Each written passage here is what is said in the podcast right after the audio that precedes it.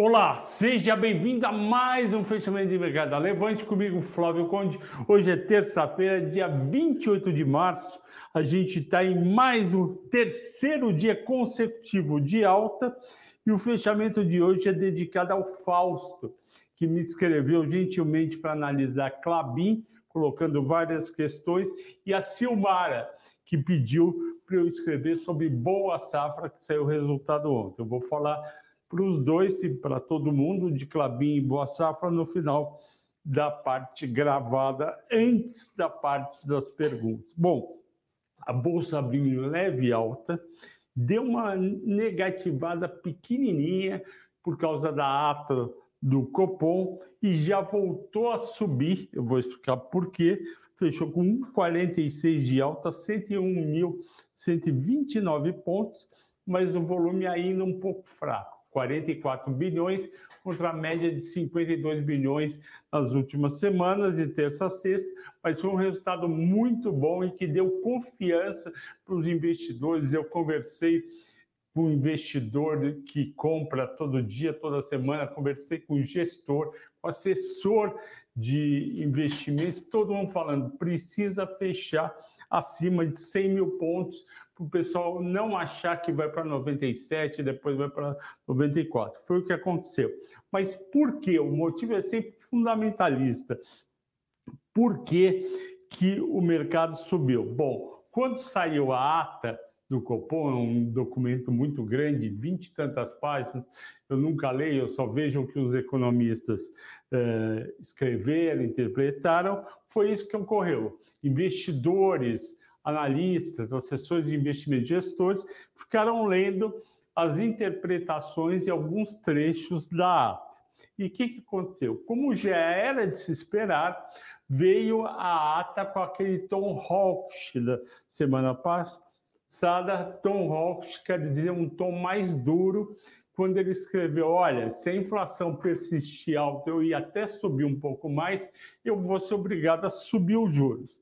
Essa era a parte que todo mundo já sabia que ia aparecer e suscitou na semana passada ruídos políticos que o governo pressiona e pressionava por queda de juros. Entretanto, durante a ata, a leitura da ata, uma parte de economistas, dos economistas, enxergou pontos positivos, sendo o principal destaque que o Banco Central, o Copom, escreveu uma, que uma materialização de um cenário com um arcabouço sólido e crível, já escrevi várias vezes sobre isso aqui, pode levar a um processo desinflacionário mais benigno. Ou seja, ele acenou para o governo: olha, se o teu arcabouço for bacana e realmente a situação fiscal melhorar, pode ser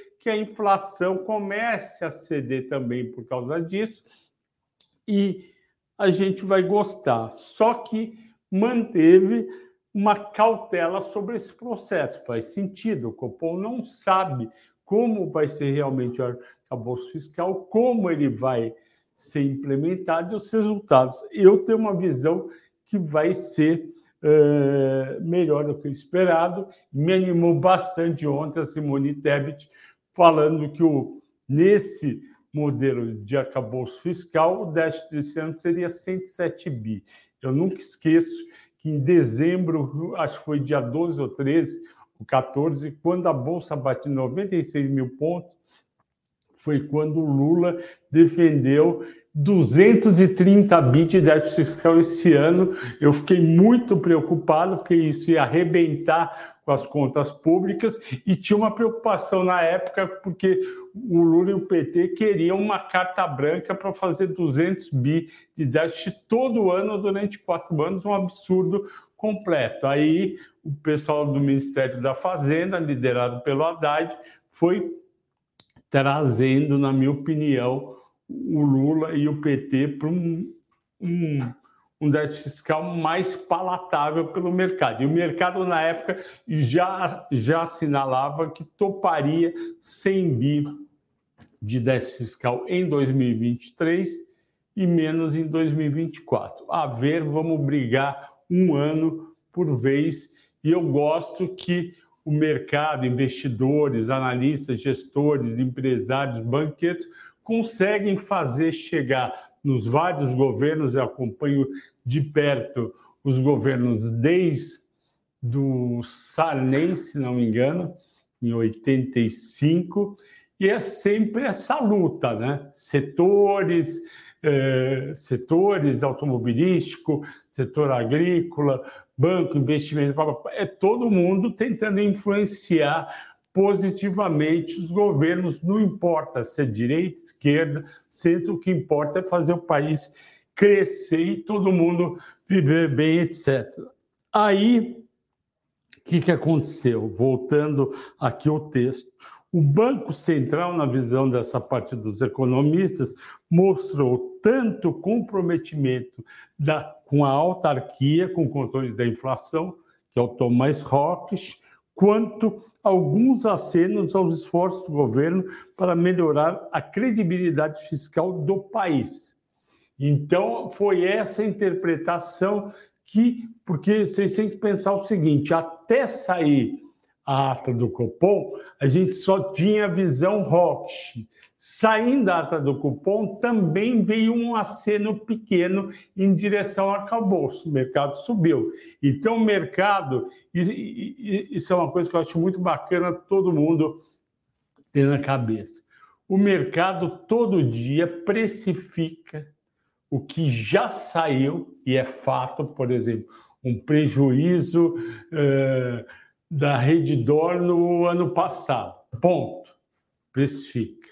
Depois precifica que o minério subiu. Ponto. Ele vai precificando tudo que ele recebe. Ele já tinha recebido no comunicado o ROC, mas não tinha recebido o aceno. Recebeu na ata o aceno, foi lá e precificou. Então, a minha interpretação do mercado dos analistas é essa: o que está precificado, o que vai precificar e como o mercado vai reagir, ok?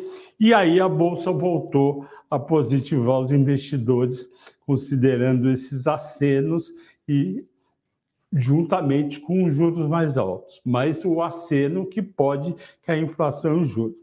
Segundo ponto, e esse foi fundamental na alta do dia. Veio a notícia por volta das 11 horas que o Haddad já estava no, no, no, no Planalto e estava começando uma reunião com Lula e o ministro da Casa Civil, o ex-governador Rui Costa, que é homem de confiança do Lula e do PT, e é ele que faz a articulação política, que ele estaria lá para apresentar o novo arcabouço fiscal. Na verdade, ele foi lá para combinar uma reunião para amanhã, quarta-feira, para fazer essa apresentação. Mas o mercado gostou, porque falou ou está em reunião ou vai apresentar.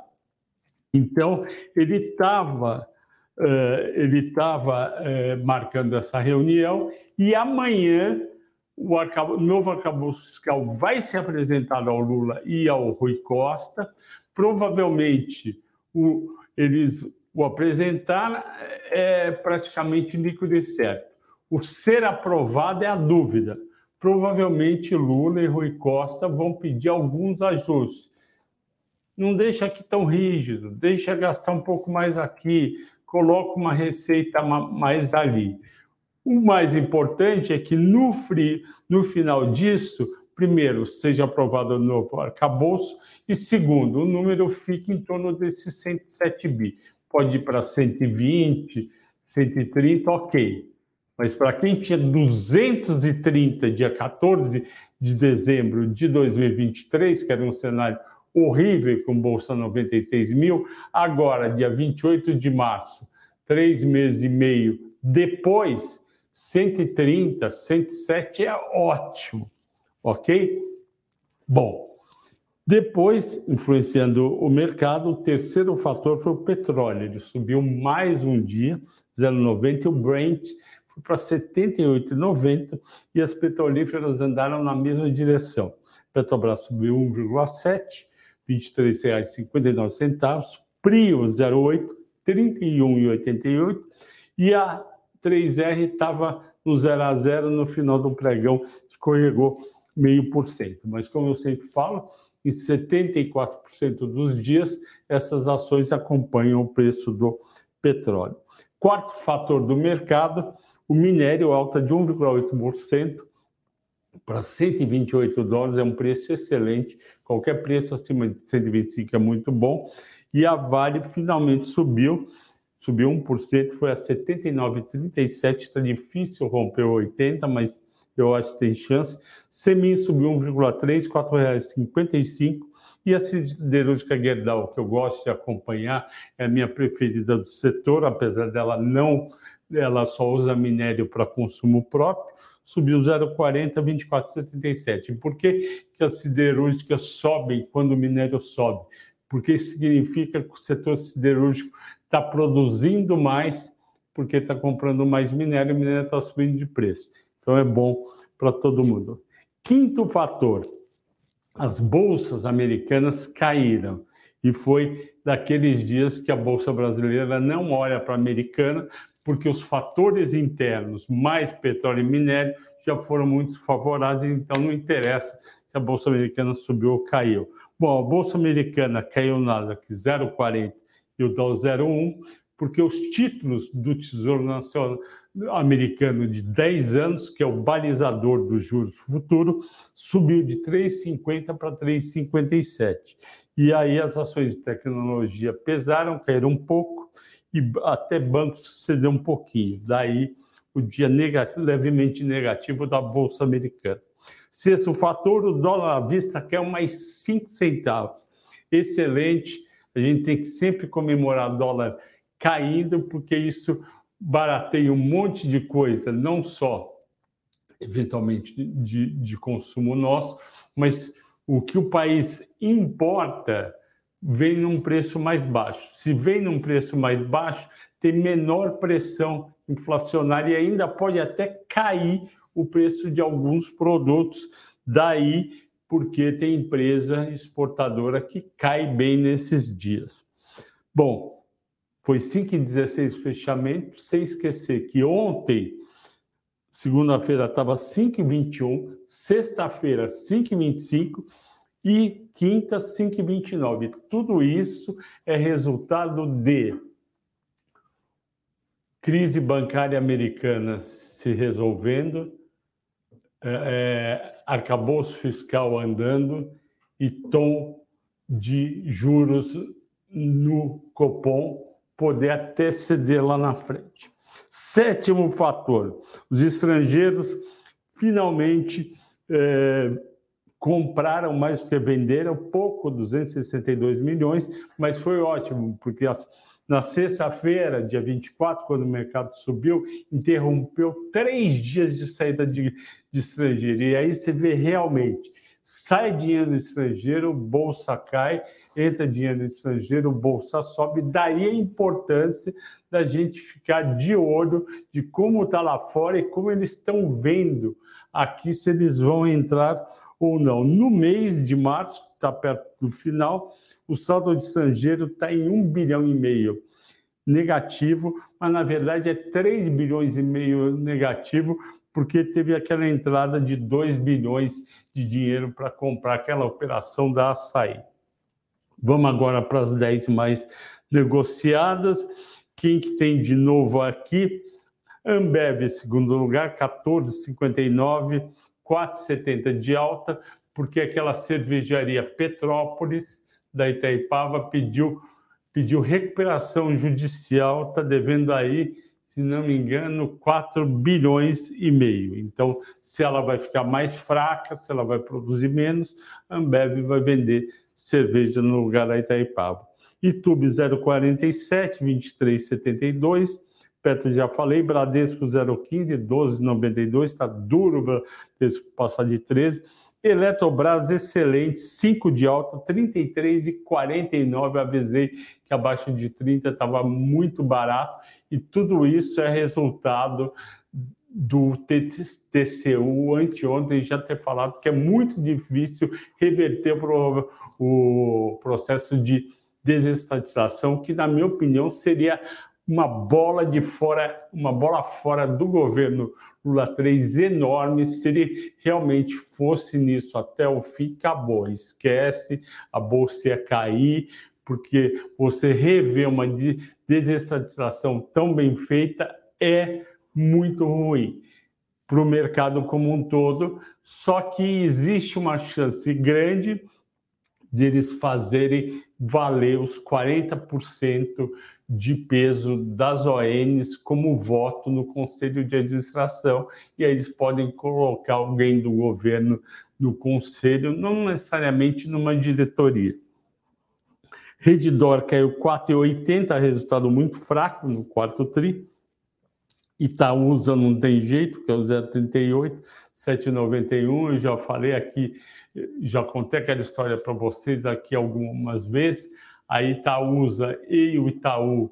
Eu fiz um estudo em fevereiro março do ano passado, falando para sair de Itaúsa e ficar só Itaú, porque Itaúsa estava diversificando e estava comprando companhias que podiam não ir tão bem lá na frente, como a Alpargatas, Duratex, a, a, a EGE de saneamento, que, e são companhias que você não sabe o que vai acontecer. E, e quando o pessoal comprava Itaúsa, estava olhando o quê? O Itaú Banco apesar de ele representar 80 e poucos por cento do resultado da Itaúsa, o pessoal prefere ir para Itaú. A Pri, eu já falei, destaques de alta, de alta Rapid Vida subiu 18%, porque ele, a empresa está fazendo um sales leaseback de imóveis da propriedade da família Pinheiro, que é dona da, da Rapid Vida. O que, que eles fizeram?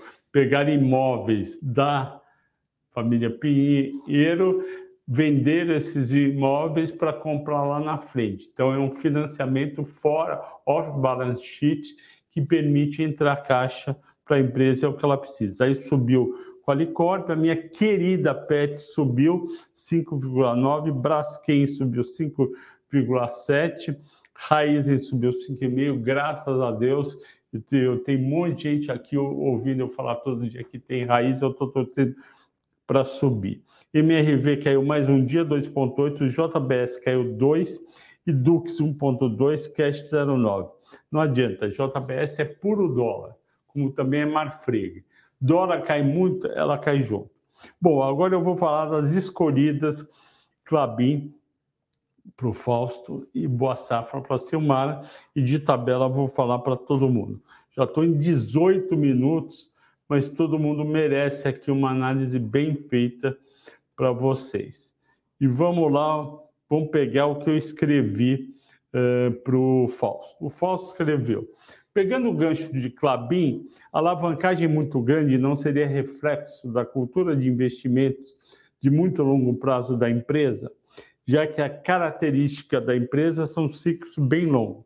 Dependendo do ponto de vista, ela pode estar considerando os projetos conservadores. O que ele quis dizer, o falso, é o seguinte: que a Clabin tem uma dívida muito grande porque o ciclo de investimento é grande e retorno também, ou seja, leva-se dois, três anos para construir uma nova unidade industrial e leva-se mais 3, 4, 5, 6, 7, 8 anos para recuperar o dinheiro. É exatamente isso que acontece, só que se a, se a empresa fica toda hora entrando em novos investimentos, não dá tempo para ter o payback dos primeiros investimentos. E eu vou é, provar isso, eu escrevi aqui para o Fausto, está no YouTube, no programa de ontem, se vocês quiserem ler, tá? A, a leitura eu acho que dá um entendimento melhor. Eu escrevi o seguinte para o Fausto. Clabin e Suzana estão num setor de capital intensivo, grandes investimentos e controla o valor a ser investido pela relação de até três vezes e meio dívida líquida EBITDA. É essa maneira de controlar. Por quê? Porque o, as agências de rating, quando a tua dívida líquida ultrapassa três vezes e meio o teu EBITDA anual, ou seja, tem uma dívida de 10 bi e gera 2 bi de, de caixa. Não dá EBITDA, não dá, leva cinco anos para pagar dívida. Eles falam, os estudos históricos, tem aí mais de 100 anos nos Estados Unidos e outros países, incluindo o Brasil, mostra que toda vez que a empresa vai para cinco vezes, quatro vezes, começa a ficar difícil ela pagar. E o risco aumenta e aí o valor de mercado diminui porque o valor de uma empresa é sempre o valor de mercado mais a dívida, é aquele EV que eu sempre falo no mata-mata, que é Enterprise Value. E aí eu escrevi o seguinte: a, a, o que me incomoda é que a dívida líquida da Clabin e da Suzano ela é mais ou menos igual ao valor de mercado. Então, eu fui pegar os números e falei: olha, Suzano tem 55 bi de valor de mercado e 57 de dívida líquida. Está igual. Quase 50-50. Clabin, mesma coisa, 20 com 21. Aí eu falei: tem outras empresas com ações em bolsa e capital intensivo, que é Petrobras, Vale, Gerdau, Uzi Minas e CSN, que não tem esse esse valor tão alto de dívida líquida. E eu mostrei aqui. Petro tem 302 bi de valor de mercado, 224 de dívida. Petro tem uma dívida ainda alta, porque herança da Dilma, naquele desastroso governo que ela fez, né? um governo e meio, porque foi empichada, e botou a dívida naquela época em coisa de 400 bilhões, hoje está 224. Então, a Petro começou a sair do meio a meio. Vale, olha como a Vale tem uma estrutura, isso chama estrutura de capital, valor de mercado e dívida. Olha a Vale, 356 bilhões de valor de mercado e 42 bilhões de dívida. A dívida dela mal dá 12%, enquanto a Clabin e a Suzano têm 50%. Então, quando a empresa se endivida demais, ela deixa muito pouco para a gente, que é acionista. Gerdau, valor de mercado de 43 bi, 7 de dívida. Uzi Minas, valor de mercado 8 bi 300, 1.1 de dívida. CSN, que é problemática, com muita dívida, 18 de valor de mercado, 27 de dívida. Por quê? porque o dono da CCN não parava de investir, não parava de investir sempre que tinha geração de caixa. Já Gerdau e Minas, que atuam no mesmo setor siderúrgico, não, foram disciplinados no capital e com isso conseguiram ter mais valor de mercado do que dívida. Ok? Então, essa é a resposta para o Fausto. Agora, vamos responder para a minha querida Silmara sobre Boa Safra, que tem o código de soja 3. Saíram os resultados do quarto trimestre.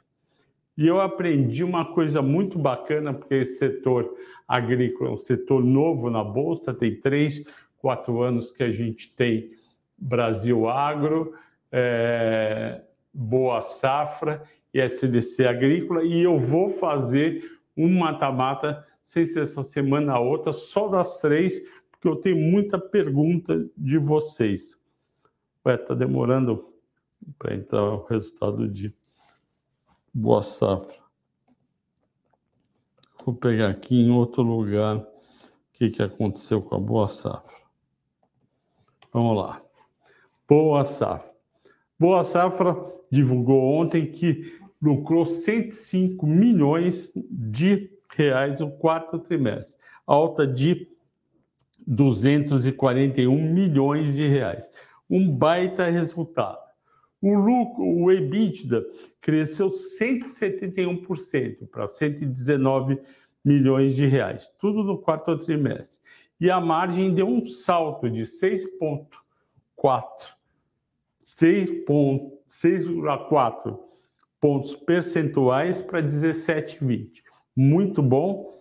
E o, a receita, 71% de crescimento. Olha só que bacana uma empresa conseguir, num ano como 2022, que apesar do PIB ter crescido 2,90, não foi tão fácil para todo mundo, ela cresceu a dívida líquida em, desculpe, a receita líquida em 71% e teve um resultado financeiro bom, positivo de 5 milhões.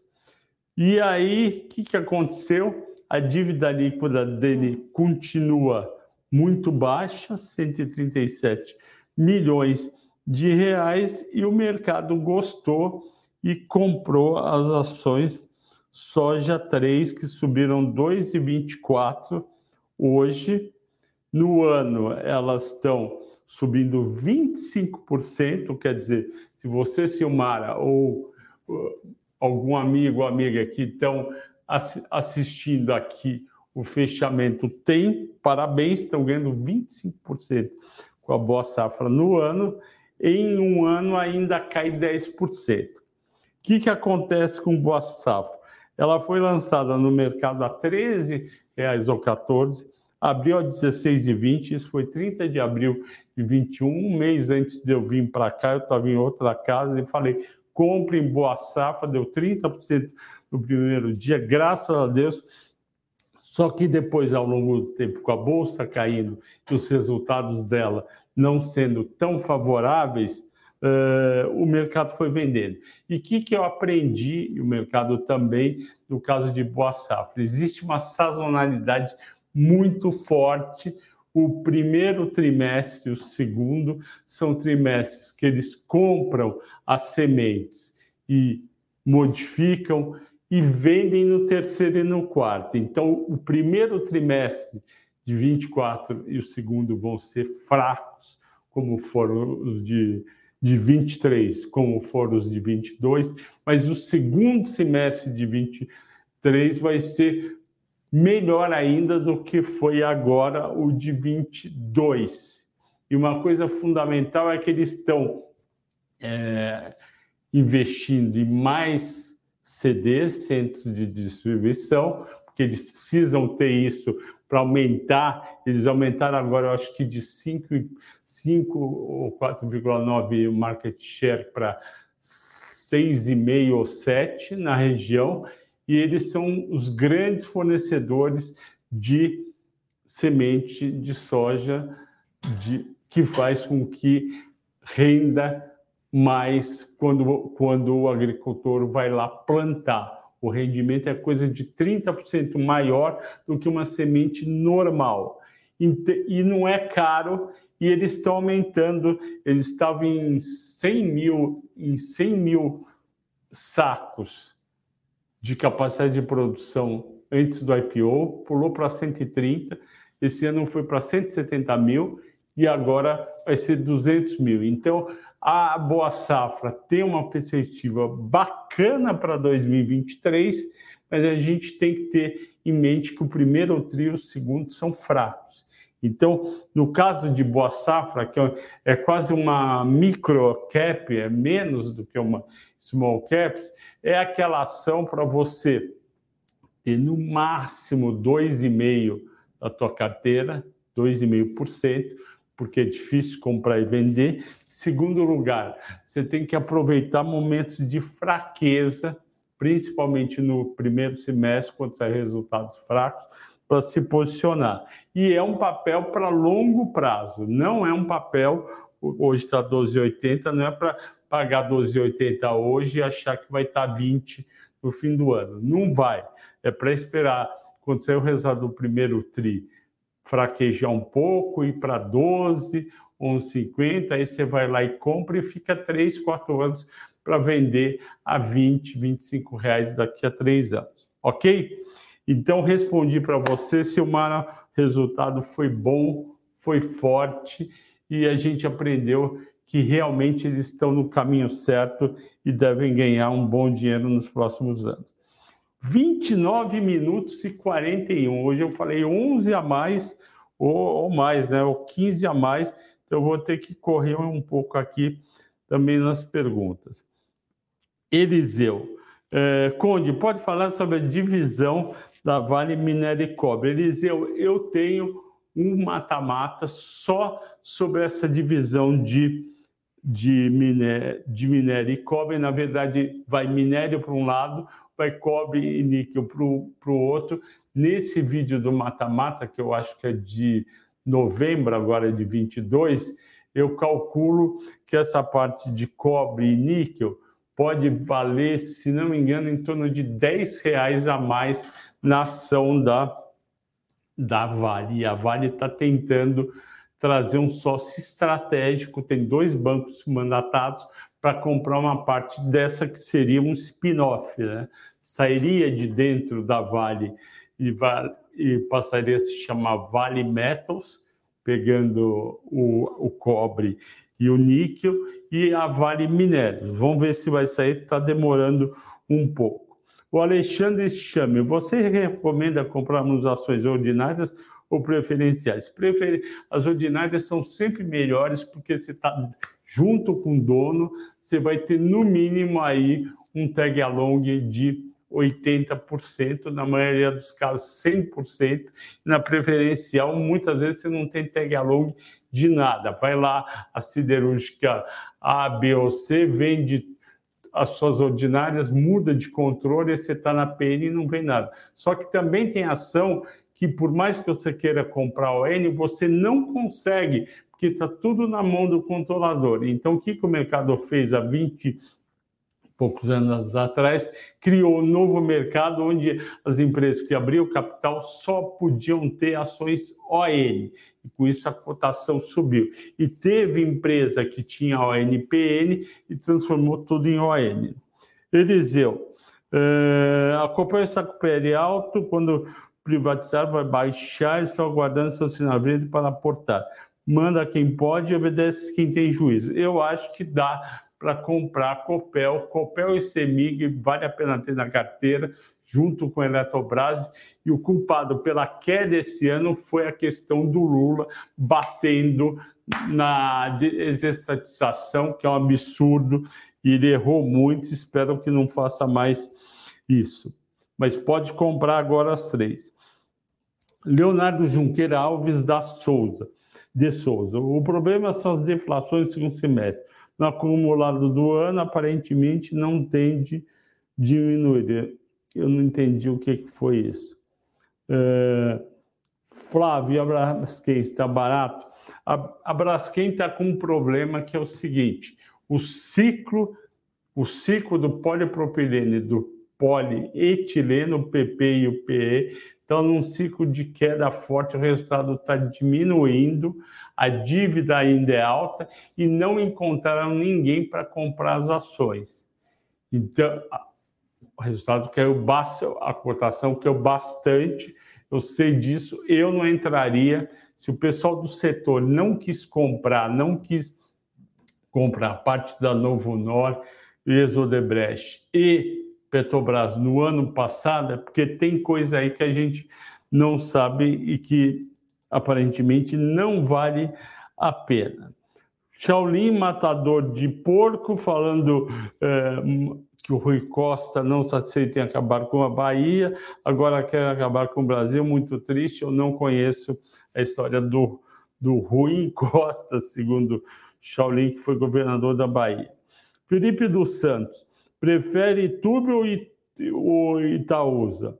é, é, é Itube, é Itaú Banco, porque Itaúsa vai pagar menos dividendos por resultados piores que vai ter com as suas outras investidas que não Itube. Então, eu fico fora, fico em Itaú. É, o Rio do chegando do Rio de Janeiro, o Alexandre falando que adora a GGBR, eu também gosto muito, acho, acho um dos cinco ou dez grupos mais bem geridos do país nos últimos 50 anos. É só isso que eu acho deles. Flávio, é, Flávio, JBS, é o Ricardo André Coradini. Flávio, JBS, por que não acompanhou o Bovespa? O que está pegando? Eu escrevi isso hoje, Ricardo, para os clientes da nossa série Infinity. Se você não é cliente da Levante, ligue amanhã aqui na Levante e você tem que, no mínimo, virar assinante da série Small Caps, que eu sou responsável e tem um Telegram exclusivo. Se você quiser, quiser ganhar mais dinheiro ainda, você investe num passe chamado chamado Infinity Pass. O Infinity Pass te dá a possibilidade de receber todas as séries da Levante. Você tem um sales, um, um, vendedor que vai te orientar no seu dia a dia, sempre que você precisar comprar ou vender algum ativo, você vai ter, você vai ter fundos imobiliários, você vai ter criptomoeda, você vai ter calls de curto prazo, de day trade, de swing e calls fundamentalistas comigo. Vale muito a pena você ser assinante do Infinity Pass. E eu escrevo todo dia no Infinity Pass e expliquei para o cliente. O problema é a JBS caiu, ela estava R$ reais há um ano atrás, hoje está 17 e pouco. Só que há um ano atrás ele, ela bateu recorde de vendas de EBITDA e de lucro. E todo mundo achou que ia continuar, pagou R$ reais. De um ano, de 28 de março de 22, 22 para cá, os resultados trimestralmente da JBS foram caindo. Isso porque no principal mercado dela, que é a JBS é, Food nos Estados Unidos, o preço do boi aumentou porque estava sendo caro para o pecuarista manter o rebanho dele, por causa da inflação dos insumos para alimentar o boi e diminuiu a oferta de boi. O americano continuou a comer carne, até caiu um pouquinho, mas teve demanda, o preço do boi subiu e a margem da, da JBS despencou. E aí cai o EBITDA em 25%, 24% eu acho. E o lucro líquido também. E a dívida líquida vai de 69 para 78, aumenta a dívida líquida. Aí eu fiz todos os cálculos de EV EBITDA e ele está no mesmo lugar, 3,4. Vocês sabem, aquele EV EBITDA que eu uso sempre nos programas de mata-mata. Então, a ação caiu porque caiu o resultado. É o que eu sempre digo aqui no programa e no mata-mata as ações, o preço das ações segue os resultados da empresa. O preço das ações não segue o governo federal, não segue, não segue o Banco Mundial. As ações seguem o resultado das empresas. Óbvio, pode ter um, um, uma época de muito estresse, como foi o fim do governo da Dilma em 2015 para 2016, quando a gente temeu que ela nunca mais fosse sair, que, a, que Petrobras chegou a cinco reais. Mas o resultado naquela época de Petrobras também foi muito ruim. Então, as ações seguem resultados. E os resultados são EBITDA, valor de mercado, dívida líquida e essa relação de tudo isso. Por isso que caiu a JBS. E hoje com dólar mais baixo, eu já falei, quinta-feira estava 5,29, hoje está 5,16, que é o 13 centavos. A JBS, quando trouxer o resultado dela do primeiro trimestre dos Estados Unidos, tanto com a parte bovina como com a parte de frango, que é a PPC, a Pilgrims, ela vai trazer números em reais menores. E a gente analisa ela em reais e não em dólar, por isso que ela não acompanhou. Leonardo pergunta aqui se eu prefiro Goa ou GGBR. Sempre é operacional GGBR. É, Reinaldo Brito, boa noite, Tupi em baixa. Hoje o resultado do quarto trimestre foi fraco. Eu vou pegar aqui para vocês a Tupi essa empresa é velha de guerra. Quando eu comecei no mercado em 84, ela já existia é uma empresa, se não me engano, de Santa, de Santa Catarina. Vamos ver como é que foi o resultado. Eu estou entrando aqui no release. Vamos lá. Como é que foi no quarto trimestre especificamente, no Vale do Ano? Subiu receita 25%, pô, foi bem. Lucro líquido 42%, subiu margem 16,7%, era 14,18%. É, lucro antes do resultado financeiro é, subiu só 10%. Teve uma parte aqui que o pessoal não gostou, que as despesas operacionais subiram 43%, comendo o ganho do lucro bruto. Além disso, o resultado financeiro é, piorou de 31 milhões negativos para 40 milhões. Com isso, teve uma queda pequena do lucro líquido de 7,8. Dentro do cenário do setor que ela está, que é, que é de, de fundição, eu acho que foi um bom resultado, mas o mercado não gostou e vendeu um pouco. O mercado é bem difícil. Uh, Leonardo Tanan, tudo bem, Leonardo? Eu acho que é a primeira vez que você pergunta, seja bem-vindo. Bradesco com a segura esses juros altos. Podemos considerar uma excelente oportunidade? Não, Leonardo, infelizmente não. Por quê?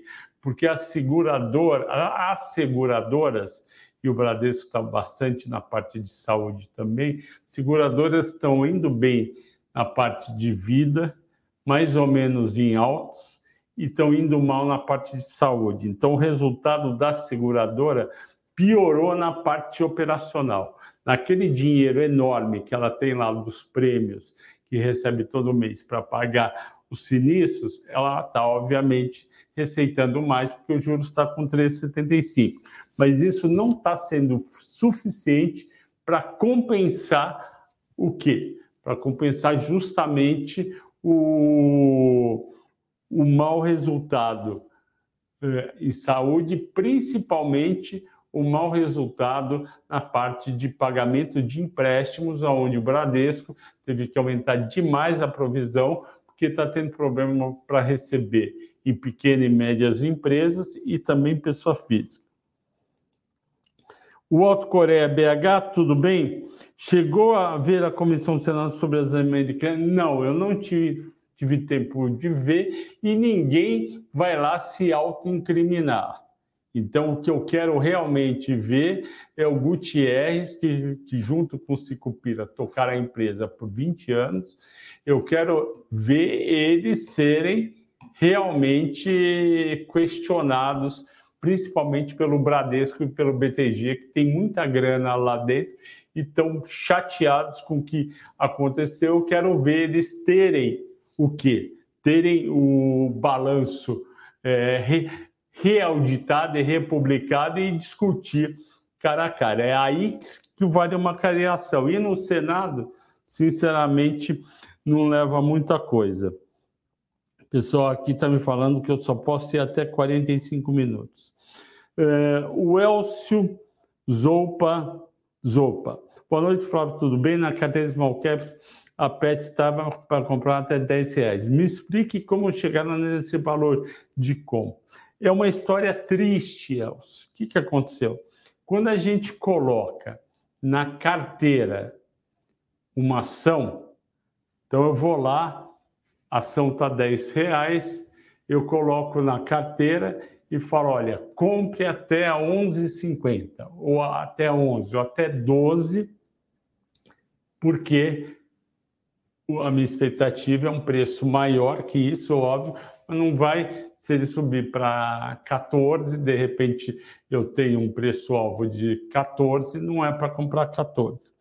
Quando eu coloquei em 2021 a Pets na carteira, ela estava, se não me engano, 16 reais. Hoje já está 6. E aí eu falei, pode comprar até 20. Na época eu fiz conta, eu achava que ela podia ir a 25. Eu errei muito em Pets e me arrependo muito e fico repensando o que eu pensei, aonde eu errei e aonde eu errei foi no crescimento e principalmente no valor esticado. Na época, eu acho que ela tinha um EV/EBITDA de 18 e, eu deixei passar. Hoje ela tem um EV/EBITDA de 6 ou 7. Então, é por isso está 20. E eu não posso, Elcio, ficar toda hora que a ação cai mudando o, o preço até comprar. E aí eu deixo lá e fica uma lembrança amarga. É isso que eu faço. Silmara, uh, até que ponto é saudável se endividar para investir no crescimento da empresa?